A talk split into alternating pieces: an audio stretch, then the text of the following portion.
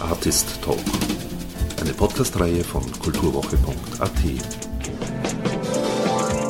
Nach sieben Jahren veröffentlicht die aus dem Burgenland stammende und in Berlin ansässige Band Japanik mit Die Gruppe endlich wieder ein Album. Das sechste in ihrer mittlerweile 15-jährigen Bandkarriere. Die Gruppe Japanik, das sind Sänger und Text Andreas Spechtel, Bassist Stefan Papst, Laura Landergott an Keyboards und Gitarre, Sebastian Janata am Schlagzeug sowie Saxophonistin Rabea Eradi als Gastmusikerin. Die elf Stücke wurden 2019 fertig geschrieben, die Demos entstanden im Frühjahr 2020 in Tunesien. Die Pandemie verzögerte dann die eigentlichen Aufnahmen im burgenländischen Heimstudio bis in den Herbst hinein. Am Neujahrstag war es dann aber soweit und Japanik veröffentlichte das sechseinhalbminütige Lied Apocalypse or Revolution als Vorbote zum Album Die Gruppe das seit Ende April 2021 erhältlich ist. Darauf zu hören gibt es elf im Indie-Rock angesiedelte Songs, die von der Liedreihenfolge her für die klassische Vinylveröffentlichung einen super Bogen spannen. Höhepunkte sind, neben dem Schlusssong Apocalypse Revolution, die zweite Single-Auskopplung On Livestream sowie das im Gruppenchor gesungene The Cure mit der zum Auswendiglernen wiederkehrenden Textzeile The only cure from capitalism is more capitalism. Mit Andreas Spechtel zu sprechen ist jedes Mal ein besonderes Vergnügen. Diesmal trafen wir uns allerdings nicht im klassischen Sinne von Angesicht zu Angesicht, sondern via digitaler Übertragung von Wohnzimmer zu Wohnzimmer. Und somit gleich mal Ton ab. Danke, dass du überhaupt Zeit nimmst. Gerne, immer gerne. Sieben Jahre ohne Japanik ist ja eine sehr lange Zeit. Mhm. Äh, insbesondere auch, wenn man sich den Wandel im Musikbusiness eigentlich anschaut. Da hat sich ja in den letzten sieben Jahren ja auch wiederum sehr viel verändert, was auch mit dem Hörverhalten zu tun hat zum Beispiel. Auch wie zum Beispiel Lieder geschrieben werden mittlerweile oder so. Hat sich mhm. da für euch äh, so etwas Ähnliches wie Bedenken äh, an den Tag gelegt, ob ihr dort nicht mehr anknüpfen könnt, wo ihr mal wart? Jetzt gar nicht mal so sehr im künstlerischen Sinne, sondern auch von der Bedeutung und Aufmerksamkeit her? Ja, natürlich denkt man da, also ich, oder man würde ja lügen, wenn man über sowas nicht nachdenkt. Na, natürlich fragt man sich, was, was Japanik dann noch sein kann, aber erst einmal haben wir das, glaube ich, die Frage uns, wir uns selber stellen müssen, warum wir und, und, und warum wir jetzt einmal eine Platte machen wollen und warum wir Lust drauf haben und so. Und die Antwort war für uns auch ganz schnell, es sind dieselben Gründe wie mit Anfang 20 irgendwie, es, es, gibt, es gibt diese Gruppe Urbanik, das bedeutet für uns alle so viel und die haben wir auch in all den sieben Jahren ja irgendwie weitergeführt. Also alles quasi, was nicht mit Musikmachen zu tun hat, das gab es für uns alles. Also wir haben ja nach wie vor wahnsinnig engen Kontakt. Wir haben in irgendeiner anderen Form auch miteinander gearbeitet. Stefan hat alle Covers für meine Soloplatten gemacht. Mit Laura habe ich viel Theatermusik gemacht. Es gab quasi irgendwie die Gruppe Urbanik, gab es für mich eigentlich die ganze Zeit die Band Japanik vielleicht nicht, quasi den musikmachenden Teil und so. Und ja, es ist natürlich, ähm, es, es ist ganz interessant, weil ich auch das Gefühl habe, gerade durch diese lange Zeit, gerade dadurch, dass jeder irgendwie was anderes gemacht hat, konnte man nochmal so ganz anders zurückfinden. Also war ein ganz anderes Arbeiten. Es gab viel mehr Charakter, jeder hatte sich irgendwie menschlich, aber hauptsächlich auch künstlerisch, musste in den sieben Jahren irgendwie in irgendeiner Weise zu sich selbst oder zu irgendwas finden, das einen zumindest interessiert, zu sich selbst. Das klingt immer so aufgeladen, weil es gibt ja vieles selbst in so einem Leben. Aber genau, jeder kam da irgendwie anders zurück und das hat der Gruppe Japanik eigentlich dann auch gut getan, weil ich denke, diese sieben Jahre oder ich glaube acht Jahre waren so, wir alle unsere Platten gemacht haben, fast dieselbe Zeit, wo wir jetzt keine gemacht haben. Da war auch irgendwann mal ein Moment erreicht, das hätten wir in der Taktung nicht länger machen können. Also wir hätten noch ein paar Platten machen können und dann wäre wirklich so ein Punkt gekommen, da würden wir jetzt vielleicht keine mehr machen. Das haben wir überdauert, Gott sei Dank. Okay. Ich meine, für mich ist das Album eigentlich eher auch so eine Art wie, also hat irgendwie so den Spirit eines ersten Albums vielleicht täuschen mich da, aber äh, so irgendwie so nach dem Motto Rip it up and start again, irgendwie so auf die Art, oder täuschen mich da? Nee, es hat also natürlich abgesehen davon, dass wir schon in diesem ganzen Musikzoo, wie man dieses Business jetzt nennen mag, schon besser auskennen und insofern ist für uns natürlich keine erste Platte ist, was von der Herangehensweise und auch vom Druck her, der quasi nicht existent war dann während des Arbeitens, schon sehr ähnlich. Und auch weil es quasi, gerade wenn du in so einem Rad drinnen bist, wie wir mit Urbanik waren, wo du eigentlich eine Platte fertig machst, dann gehst auf Tour. Dann, so wie wir, wohnst du noch zusammen, kommst du heim, dann nimmt sich jeder kurz Auszeit, dann arbeitest du schon an der nächsten Platte und ich habe eigentlich für alle Japanik-Platten so richtig drauf hingeschrieben. Es war klar, es gibt jetzt eine Platte, und das Schöne war, die Lieder sind erstmal, oder hauptsächlich die Texte sind einfach so entstanden und das vielleicht wie bei einer ersten Platte. Man sagt mal, bei der ersten Platte hast du alle Zeit der Welt. Wir hatten gefühlt jetzt auch alle Zeit der Welt. Keiner hat wirklich darauf gewartet und wir haben das einfach so aus sich selbst entstehen lassen. Und das ist, glaube ich, etwas, was uns am Schluss bei Japanik schon ein bisschen gefehlt hat, weil ich glaube, so froh ich oft drüber bin, dass Japanik quasi diesen Sprung vielleicht quasi kommerziell nie geschafft haben, dass sie so wichtig für uns waren, dass man sich komplett darauf verlassen muss. Das gab es irgendwie nie, sondern es war eh immer so semi-Erfolg, also dass man wusste, wenn man es macht, kann man davon leben, aber eine eigene Wohnung kann man sich auch nicht davon kaufen. Das nimmt dann natürlich jetzt im Rückblick auch wahnsinnig den Druck raus, weil dadurch konnte man noch sieben Jahre lang nichts machen und so. Das war auch ganz gut, weil man eh nie so festgef festgefahren oder war auch finanziell auf auch sowas wie diese Band. Du hast ja auch das Album eben jetzt quasi ohne fremde Hilfe produziert. Äh, erstmals, also in der Japanik-Geschichte zumindest, mhm. glaube ich. Mhm. Mhm. Ähm, welche Rolle hat generell äh, ähm, die eines Produzenten, einer Produzentin für dich? Von außen gesehen, also ich glaube, Produzenten, Produzentin ist immer wichtig, wenn wenn es so ganz klar ist, dass es innerhalb der Band wichtig wäre, so eine Stimme von außen zu haben, vielleicht wenn sich irgendwas festgefahren hat, wenn es Unsicherheiten gibt und so. Für uns war es diesmal eigentlich von Anfang an ganz schnell klar, wie ich vorher erzählt habe, wir kommen alle von außen. Es ist so ein fragiles, aber auch im guten Sinn so ein intimes Verhältnis gerade zwischen uns, dieses Wiederfinden und dieses gemeinsame Stücke arbeiten. Da war überhaupt kein Platz für jemand von außen. Ich hätte gar nicht quasi jeder musste sich da wieder so reinarbeiten. Und eben dadurch, dass jeder von außen kam, war es für uns ganz klar, da hat irgendwie kein Produzent Platz diesmal auf, auf dieser Platte. Gleichzeitig entspricht es, glaube ich, auch ein bisschen dem Grundverständnis von Japanik. Also vielleicht so ein altmodisches DIY-Verständnis oder aus so einem, im weitesten Sinne versuchen wir alles bei uns zu behalten, was diese Band, was diese Gruppe betrifft. Wir hätten mit Anfang 20 vielleicht schon gerne unsere Platten selbst produziert es war einfach nicht möglich, technisches Know-how und Equipment und, und, über die Jahre hat man sich das halt so zusammengesammelt und ich habe auch viel aufgenommen von Rösingen, meinen eigenen Platten und so. Und insofern war das ganz logisch und es war auch wichtig, dass man das bei, bei sich oder bei uns behält. Und das Album das Album gibt es ja gibt auch es ja auf, auf verschiedenen äh, Plattformen, also Streaming-Plattformen einerseits, äh, aber natürlich auch analog Vinyl und CD.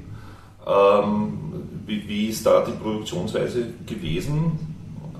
Also achtet ihr da irgendwie, dass es vor allem für, keine Ahnung, Vinylfans zu klingen, gut zu klingen hat? Oder, oder habt ihr da irgendwie so eine Art Zielgruppe im Kopf, auch wenn ihr die Lieder dann im Studio aufnehmt und, und produziert, fertig produziert sozusagen?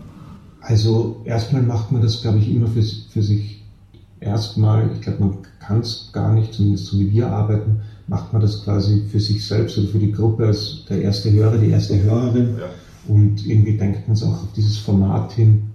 Und auch wenn man über Reihenfolge und so nachdenkt, dann denken wir erstmal über, über Vinyl nach, weil das, glaube ich, das ist, wo, wo ich noch, es stimmt nicht, dass ich da am meisten Musik konsumiere, weil am meisten streame ich wahrscheinlich, aber das ist der Moment, wo ich am bewusstesten Musik konsumiere wo es am meisten die Entscheidung ist und wo ich mir am ersten eine ganze Platte anhöre, wo ich dann wirklich sage, okay, das lege ich mir auf und das höre ich mir an. Das ist für mich der eigentliche Moment des Musikhörens. Alles andere ist ein bisschen zwischendurch und nebenbei. Ich möchte es nicht missen, ich mache es auch gern. Spazieren gehen, irgendwie einen Stream zu hören, aber das ist schon, ich würde mal sagen, es ist insofern vielleicht eine altmodische Herangehensweise, weil es ist keine Platte, die jetzt in das klassische Verständnis von wie man streaming-technisch Musik konsumiert, weil man konsumiert halt eher einzelne Stücke und die Platte, gerade wie sie gebaut ist, gerade der Einstieg, gerade die erste Seite, wenn ich jetzt wieder von Vinyl denke, mhm. Das war mir wahnsinnig viel Arbeit drauf verwendet, wie man da reinfindet und wie die Stücke ineinander gehen und dass man mal diese Soundwelt etabliert und so und ab dem fünften, spätestens ab am Livestream, hat man irgendwie diese Welt etabliert und dann kann man sich drin auch bewegen und dann wird die Platte auch ein bisschen freier. Und erstmal, für mich sind die ersten vier Stücke gehören absolut zusammen.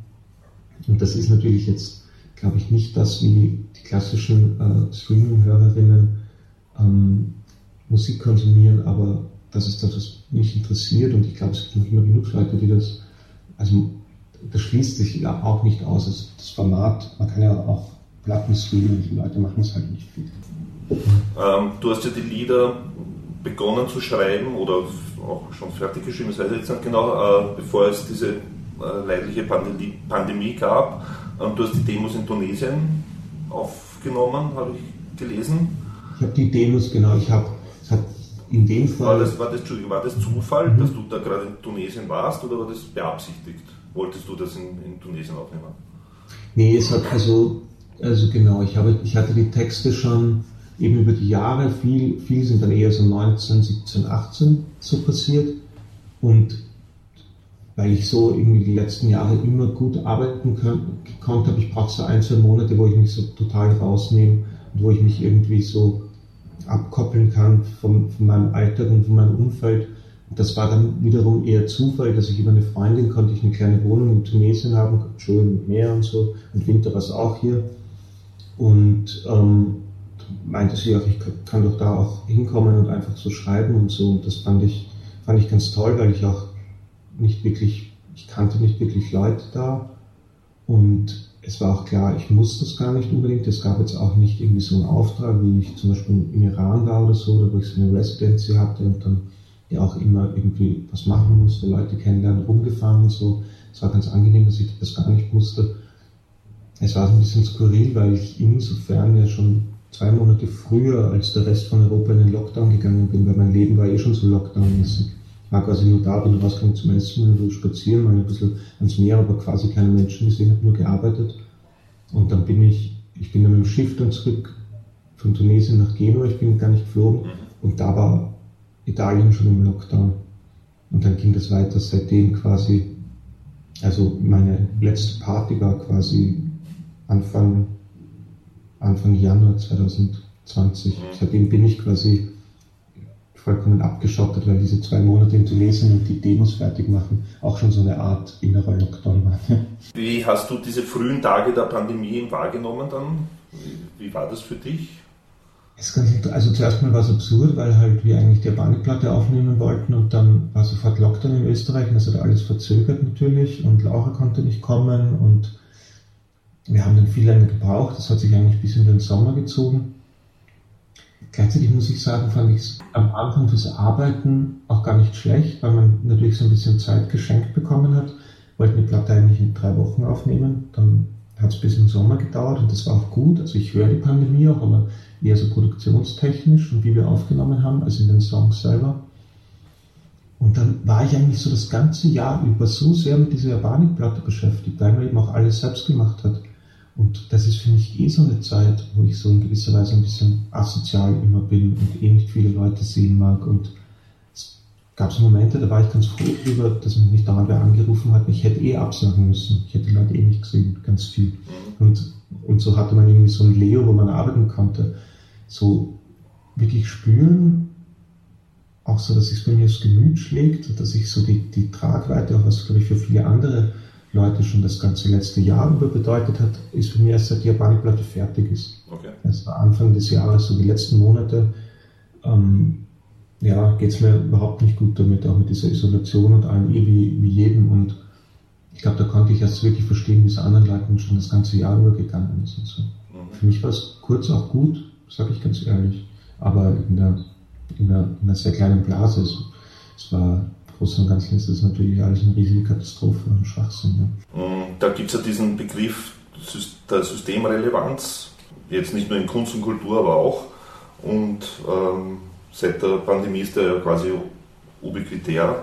Wie sehr bist du da persönlich mit dieser ähm, Grundsatzfrage, systemrelevant zu sein oder nicht, ähm, konfrontiert worden? Und wie sehr systemrelevant ist der Kapitalismus selbst letzten Endes? Eben, das ist so, das ist so, das ist so die Frage, weil ich meine, das ist, da habe ich das Gefühl gehabt, das ist so eine vage Umschreibung und so ein, ja, alles systemrelevant ist. Es ist, im Endeffekt ist natürlich alles, was das System irgendwie aufrecht erhält, systemrelevant und gleichzeitig ist er das Mindeste, was der Kapitalismus eben nicht leisten können muss, weil er natürlich den Kapitalismus ist alles, und der ist natürlich insofern systemrelevant, dass er mit aller Macht versuchen will, quasi zu überleben, aber dann muss er zumindest diejenigen, die ihm dabei helfen zu überleben, halt schützen. Ich finde, das ist die mindeste Aufgabe vom Staat. Und das ist dann auch die Frage, wo man dann weitergehen muss mit Impfpriorisierung und wie man halt Impfstoffe verteilt und so. Also man kann nicht quasi zuerst den Bilderkassierern und Bilderkassiererinnen applaudieren und die quasi hochstufen zum systemrelevanten Beruf. Und bei der Impfung kommen sie erstmal nicht vorne vor und solche Sachen, ja. Also aber, dass sich der immer schützen muss, der Kapitalismus, das ist eh klar. Und das Mindeste, was man quasi von ihm verlangen kann, ist, dass er die dem aufrechterhalten, also die halt zumindest irgendwie, ja, vor dieser Krankheit jetzt schützt, weil ich meine, dass ich nicht systemrelevant bin, ist klar, das will ich auch nicht für mich heraus. Ganz im Gegenteil, nicht systemerhaltend, ganz das Gegenteil.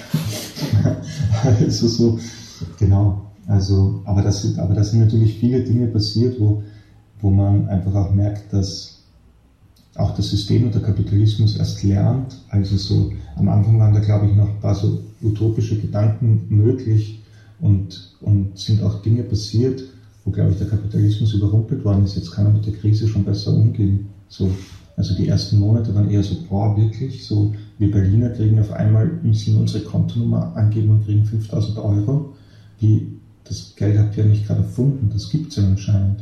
Solche Dinge, aber die wurden alle, genau, da, da hat das System auch gelernt, einfach ganz schnell. Aber es war halt für alle neu, auch für den Kapitalismus. Und das war so ganz schön, wie man dann schon sieht, wo, wo er da durchlässig wird und wo so Schwachstellen offenbar werden. Also interessant anzuschauen. Finanzminister Blümler hat ja gesagt, kostet es, was es wolle, ursprünglich. Kostet es, was es wolle. Ich glaube, das sagt er öfter. auch im Privaten. ähm, ein Lied auf dem Album ist ja on Livestream. Zwischenfrage eigentlich, äh, Single, ist das jetzt nur als Streaming oder gibt es da auch Vinyl-Singles? Nee, das gibt es gar nicht mehr. Ich, also ich weiß gar nicht, ob, also zumindest bei uns gab es das gar nicht. Also wir überlegen, ob wir für die Tour irgendwie nochmal so was Spezielles ja. machen, aber das heißt eigentlich nur, dass es vorveröffentlicht Ja, okay. Ja. Ähm, ich wollte eigentlich eh was anderes fragen. Ähm, man weiß ja nicht wirklich, wann es wieder losgeht mit, mit Live-Konzerten sozusagen. Ja. Äh, und on äh, Livestream bietet sich jetzt natürlich diese Frage an, äh, wie, wie steht ihr zu, zu Livestreaming-Konzerten oder wird es das von Japanik geben? Es ist schwierig, aber ich glaube, wir sind da eh ein bisschen in einer besonderen Situation weil wir halt so lange nicht gespielt haben, ist es jetzt nicht, dass wir wie so eine Touring-Band sofort einfach spielen können und uns ins Wohnzimmer setzen. Für uns bedeutet eine Tour eh, dass man sich wirklich nochmal ein, zwei Wochen hinsetzt und wirklich ordentlich probt und alles macht. Deswegen so kurzfristige Livestream-Konzerte haben wir eigentlich gar nicht gemacht. Ich habe auch das Gefühl, dass die Leute das am Anfang spannend fanden, aber dass alle mittlerweile so ein bisschen dass man gerade so ein bisschen das Gefühl hat, niemand will mehr diese quasi diese, diese Krücken haben. Jeder wartet eigentlich schon auf das Ende von der Pandemie.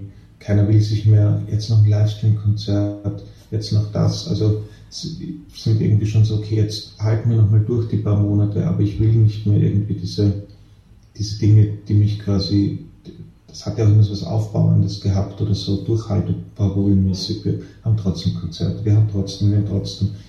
Habe das Gefühl, das Interesse ein bisschen weg und für mich sind da so viele Elemente dabei, die für mich, oder nicht dabei, die für mich das Live-Spielen ausmachen, dass es erstmal nicht wirklich interessant ist, muss ich sagen, auch nach so langer Zeit. Und wir haben ja jetzt eine Tour, vielleicht ein bisschen übermütig bekannt gegeben, aber auch weil die halt gebucht ist und weil die eh nicht verschiebbar ist. Und wir spielen ja Ende Oktober, Anfang November eine okay. Tour. Auch in, ja, auch in Österreich, oder? Auch in Österreich, wir spielen in Wien und in Salzburg. Mhm. Ich glaube in Graz. Okay. Mhm. Ich hoffe, es wird was. Ja, ich hoffe es auch. Also, es, also das ist eben jetzt so eine Sache, wir hatten das, wir haben es eh schon, wir hatten im Jahr, wir hatten die Tour schon im Januar gebucht, mir wurde ja. das hin verschoben. Ja. Du kannst ja jetzt gar nicht mehr verschieben, weil alles ausgebucht ist. Der nächste Frühling bis zum nächsten Sommer. Mhm. Entweder das findet jetzt statt oder es gibt zu der Tour, ah, zu der Platte halt keine Tour. Machen wir noch eine Platte. Ja. Also mir persönlich geht ja schon am meisten ab, eben so Live-Konzerte, Theaterbesuche oder so. Das ist etwas, was ich total vermisse und für mich Unfassbar. unglaublich systemrelevant persönlich ist eigentlich. Ne? Eben, genau, das ist die Frage. Eben, es ist die Frage, also wenn man das systemrelevant quasi für das eigene Mikrosystem, das man ist, ja. dann müsste man die Frage nochmal ganz anders beantworten. Das Systemrelevant ist halt für das System, in dem wir leben und da quasi da hat halt wie bei allen Dingen der Kapitalismus die Zügel in der Hand und so. Das ist für mich systemrelevant, das wäre ja genau, aber, aber, aber das, was du sagst, all das, ich habe so gemerkt, all das kann mir so ein Streaming-Konzert nicht geben. Ja. Ich habe, also wir haben eines gemacht für das Geburtstagsfest von FM4 und ich habe auch gemerkt, im Machen ist es eher wie ein Musikvideo drehen. Es hat so wenig mit einem echten Konzert zu tun, ja. weil, weil du eigentlich, du performst, du kannst theoretisch nachher noch den Sound abmischen. Es ist es ist so viel, so viel Unmittelbarkeit fehlt da und die Leute und das Bier und dass man die Fehler nicht so genau hört und all die Sachen. Wie, wie sehr hat sich eigentlich dein Zugang, Texte zu schreiben, im, im Laufe der Zeit verändert?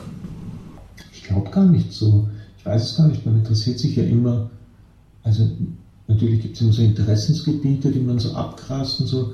Weil zum Beispiel dieses Manifeste, was es ja immer wieder gab auch, das ist ja bei diesem Album eigentlich nicht vorhanden. Ne? Das sind eher Fragen, die gestellt werden. Ja, so, so, so. vielleicht. Also, ja. also ich glaube, die Art und Weise hat sich gar nicht so geändert. Es hat mhm. sich so die Haltung geändert, was man, was man selber vielleicht so ein bisschen will von der Kunst, der man macht und so. Und ich finde das gerade quasi, ich habe auch, fand es ganz interessant, weil quasi die, die utopische und nach außen hin viel freundlichere Platte ist eigentlich die, wo es mir quasi schlechter ging, auch danach und wo ich so gemerkt habe, mh, wenn ich die ganze Utopie und das ganze Schöne in meinem Leben quasi in die, in die Kunst verbanne und von mir wegschreibe, dann bleibt für mich ganz, ganz wenig Party. So quasi. Und ich fand es bei der Platte, die ja noch den ersten Blick, ich finde es ja auch so was Persönliches und Tröstendes und so sehr gospelige Momente, aber die ja schon eher darker ist und ich sage immer so ein bisschen die dunklere Schwesternplatte zu Libertation die hat mich eigentlich mehr befreit, weil ich das Dunkle, die Depression, den Tod, all diese erstmal auf den ersten Blick eher schweren Themen irgendwie von mir weggeschrieben habe und in diese Platte reingeschrieben habe und so gemerkt habe, aha, das, da gehe ich eigentlich besser raus damit. Und das ist fast tröstender für mich, der schreibt, aber glaube ich dann vielleicht auch für diejenigen, die es hören. So, und vielleicht kommt da auch diese fragendere Haltung heraus oder so. Ich habe es ein bisschen ernster. Ich nehme es vielleicht über die Jahre hin ein bisschen ernster, dass das, was ich schreibe, auch was mit mir macht. Und dass es nicht losgelöst von mir passieren kann. Dass es auch Dinge sind, die dann dastehen und mit mir sind. Und die immer da sein werden. Brauchst du auch länger, um Texte zu schreiben? Oder ist das ein, ein Prozess, der sich da eigentlich immer die Waage gehalten hat von der hm. Länge her, wie lange du eben dafür brauchst, damit du dann auch sagst, okay, das ist jetzt die, der Text für den, für den Song, der wird nicht mehr verändert. Ich habe eher das Gefühl sogar, das geht ein bisschen schnell, weil man gewisse Routinen entwickelt und ganz viel. Also es gibt ja diesen einen Moment, der einem hoffentlich immer ein Rätsel bleiben wird, wie das, diese Gedanken dann wirklich ins, in den Kopf kommen und warum das dann so stattfindet. Aber es gibt ein paar so Stellschrauben, die man schon bewusster drehen kann, als ich das noch vor 10, 15 Jahren konnte. Geht um Tageszeiten, gewisse Stimmungen, geht um Orte und so. Das kann ich diesmal, also ich kann mich besser in so Situationen hieven, wo dann eh wieder der, der Zufall quasi die Zügel in, in, der Hand hat. Also tendenziell geht es schneller, ich kann besser damit umgehen. Elvis Costello hat zum Beispiel mal also in seiner Autobiografie geschrieben, dass er eben ein Notizbuch hat, wo er immer wieder, wenn ihm etwas einfällt, so einzelne Zeilen notiert, die er mhm. dann auch Jahre oder Jahrzehnte später dann immer wieder mal verwendet hat für andere Lieder oder für irgendein Lied halt dann. Und wo mhm. er dann sozusagen diese einzelnen Textzeilen, die er im Jahre das im, im, im, Laufe der Jahre gesammelt hat, sozusagen zusammenstöpselt zu einem Lied. Machst du das auch so ähnlich oder, oder ganz ich würde sagen, das ist eigentlich ganz ähnlich und das Interessante ist ja auch, wenn man gerade über die Arbeit am Lied spricht, dieses Aufschreiben von so kleinen Ideen, das zähle ich noch gar nicht so als Arbeit, das ist fast eher wie so Recherche und das mache ich so nebenbei. Die Arbeit fängt dann an, quasi wenn man sich vor diesem Wust setzt und den zusammenfügt, weil das erstmal ja auch kein Zusammenhang, also rein das nach Themen ordnen oder eben nicht nach Themen oder schauen, was zusammenpasst und so. Das ist dann, manchmal ist es auch fast Büroarbeit. So, und, und ich finde, ich bin auch quasi, es hilft mir auch sehr oft, das manchmal zu entromantisieren, weil in dem Moment, wo man so Routinen zulässt und ich gehe dann jeden Tag in mein Studio und schreibe irgendwie, das, damit gibt man auch die Möglichkeit, quasi diese, diese nicht zu kontrollieren, nicht zu kontrollierenden Momente öfter stattfinden zu lassen, indem ich es einfach immer wieder mache. Und es gibt eh genug Arbeit, wenn man so eine Platte macht, die quasi viel weniger kreativ oder, oder ja, die man viel mehr abarbeiten kann. Aber mir tun einfach Routinen gut. Das habe ich früher gar nicht gemacht und das mache ich die letzten Jahre immer mehr. Aber grundsätzlich würde ich sagen, meine Arbeitsweise ist nicht so unähnlich. Zu, zu der, die du gerade beschrieben hast. Im, Aufnahmeprozess selbst Gab es da auch Improvisationen? Auch vielleicht deshalb die Frage, weil ja ein Saxophon sozusagen zu hören ist am, am Album. Also voll, also ich würde sagen. Was ja eigentlich Räume öffnen kann, sagen wir mal so. Mhm. Ja. Nee, ich finde, also vielleicht ist nicht so, also ich würde sagen, die Improvisationen waren so viel wie noch nie bei Barnik ein Moment der Findung. Also das, was jetzt da ist, ist quasi dann wurde schon drüber gesprochen und wurde dann quasi festgesetzt und gesagt, okay, so ist es jetzt. Aber der Weg dahin wurde ganz viel durch Improvisationen eigentlich ja. erreicht. Und das haben wir so, glaube ich, überhaupt noch nie gemacht. Und das war, das war auch ein bisschen daran geschuldet, wie, wie ich quasi diese Demos aufgenommen habe. Dass das erste, was von den Stücken da war, waren meistens nur diese Synthesizer-Drones und diese Flächen. Und die haben einerseits schon ganz viel Atmosphäre gegeben und einerseits haben sie eine wahnsinnige Offenheit zugelassen. Es war noch nicht so wie etwas wie die Gimmick-Platte, die ich voll auf der Akustikgitarre geschrieben habe. Da war Tempo schon klar, da war viel mehr, war eigentlich irgendwie im Anschlag von der Gitarre auch schon, der Anschlag vom Schlagzeug irgendwie mitgedacht. Und so gab es eigentlich ja fast nur diese Räume, die man so betreten konnte. Und, und es hat viel mehr Spaß gemacht, da Sachen drauf zu spielen. Es war auch erstmal viel mehr möglich. Und gerade das Saxophon ist relativ zum Schluss entstanden. Auch wirklich von so einer Impro-Session, die wir, die Rabea und ich zwei Abende gemacht haben und wo wir zuerst gar nicht, es hätte nur auf ein paar Stücken sein sollen, und dann war das so toll und sie hat wirklich einmal so über die Platte drüber gespielt und gerade der Einstieg in die, in die Platte, die ersten vier, fünf Stücke, das hat sich für mich dann erst erschlossen, weil das Saxophon über die Stücke drüber gespielt hat.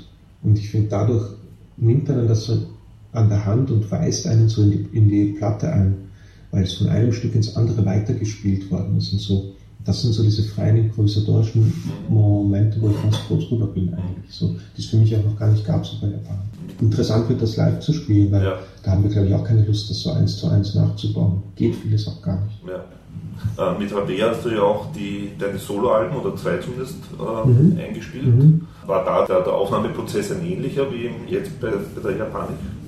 Platte? Oder? Ja, habe während ich immer schon viel improvisiert, obwohl ich sogar sagen würde, bei den Soloplatten hat man nochmal oft mehr sich vorher so Melodien und Arrangements ausgecheckt, weil die eh viel freier und viel improvisatorischer angelegt waren. Ja. Da war oft das Saxophon eher das, was zusammengehalten hat. Und jetzt finde ich, ist das Saxophon eher das, was es öffnet. Es sind andere Dinge quasi arrangierter und das Saxophon kann sich freier bewegen. Das ist vielleicht so ein bisschen so eine Gegenbewegung zu meinen Soloplatten. Und auf den Soloplatten war ja auch die Textebene jetzt nicht so im Vordergrund gestanden. Ähm, mhm.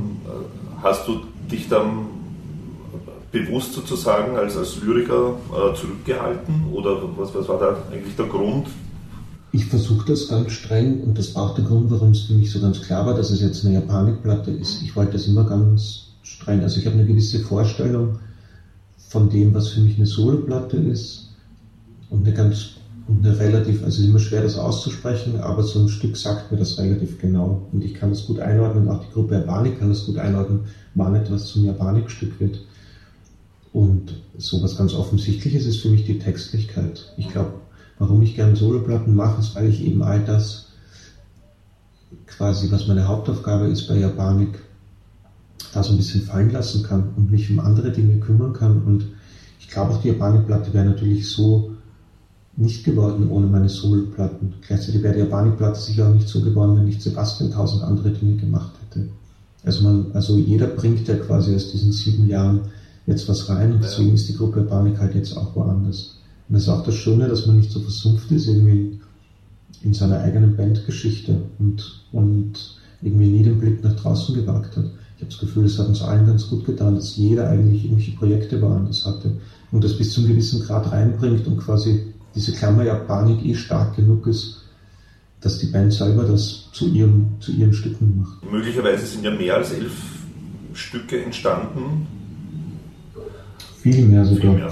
Es gibt jetzt einige Künstler wie, was weiß ich, die bekannteste sicherlich Taylor Swift, die zwei Alben veröffentlicht hat in einem Jahr, oder der Phil Morrison bringt jetzt ein Album raus mit 28 neuen Liedern. Mhm, ähm, mhm.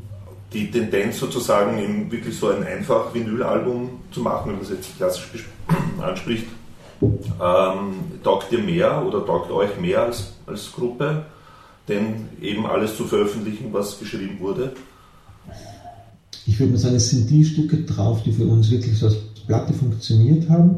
Und, und wir haben gemerkt, da ist noch, es sind andere Stücke passiert, die schon woanders nochmal hinweisen oder die für uns noch, ich glaube, wenn wir alle zu unserer Zufriedenheit fertig gemacht hätten, dann hätten wir auch eine Dreifachplatte gemacht.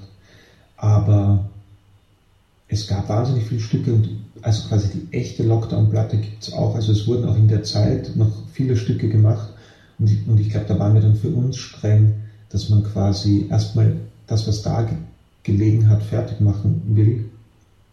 Und das auch damit nicht so viel zu tun hat. Ich glaube, wenn alle Stücke zum selben Moment passiert wären, hätte man das eher so gemacht.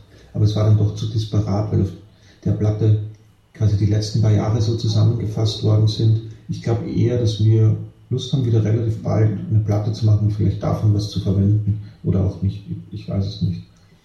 Aber genau nie, wenn, wenn das alles in sich funktioniert hat, wir würden eine Dreifachplatte auch machen. Okay. Eine Frage vielleicht noch, ich weiß nicht, wie lange wir noch Zeit haben, weil es haben jetzt Ich warte jetzt eh eigentlich bis 10 nach, wie spät ist denn überhaupt? Es ist schon 20 nach. Ist schon? Ja, eine mhm. anschließende Frage. Also es gibt, den, du hast das jetzt auch kurz erwähnt oder angesprochen, so Coronavirus-Songs quasi. Ähm, mhm. Rolling Stones haben einen veröffentlicht, Living in a Ghost Town. Mick Jagger mit Dave Grohl hat das Easy Sleazy mhm. veröffentlicht. Es gibt sicherlich auch noch jede Menge andere. Äh, wie, wie stehst du zu solchen Liedern? Hörst du dir sowas an? Gefallen dir solche Sachen? Beziehungsweise welche Musik hörst du generell derzeit? Boah, ich höre viel Sachen, also gerade, also ich habe jetzt gerade viel die ähm, aus Österreich die Band Zing gehört, das fand ich ganz toll die aktuelle Platte. Ich finde es so ein bisschen wie die Heiterkeit nur aus der Arbeiterklasse. Ich finde die neue Ferrell Sanders Platte sehr gut. Ich war schon mit den Jahren, vielleicht mein Alter, höre immer mehr so Jazz und so Zeug, aber ich mag immer, wenn es so kosmisch ist. Mhm. All diese späten John Coltrane Platten und so. Lucretia Doll, so eine kolumbianische Musikerin, die gerade in Berlin wohnt, das höre ich viel. Und ja, also Österreich mit Zinn und Kalk habe ich Kalk kommen mit uns, wenn wir dann auf Tour gehen, auch auf Tour, die ja. habe ich auch viel gehört. So, aber so wirklich Lockdown-Lieder kann ich gar nicht sagen. Nee, ich kenne das mit Jaggerly, mit Dave Grohl, ich finde es herzig.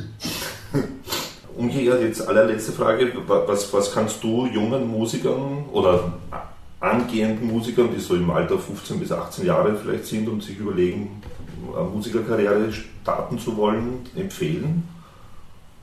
Hast du da Tipps? Nee, das kann ich.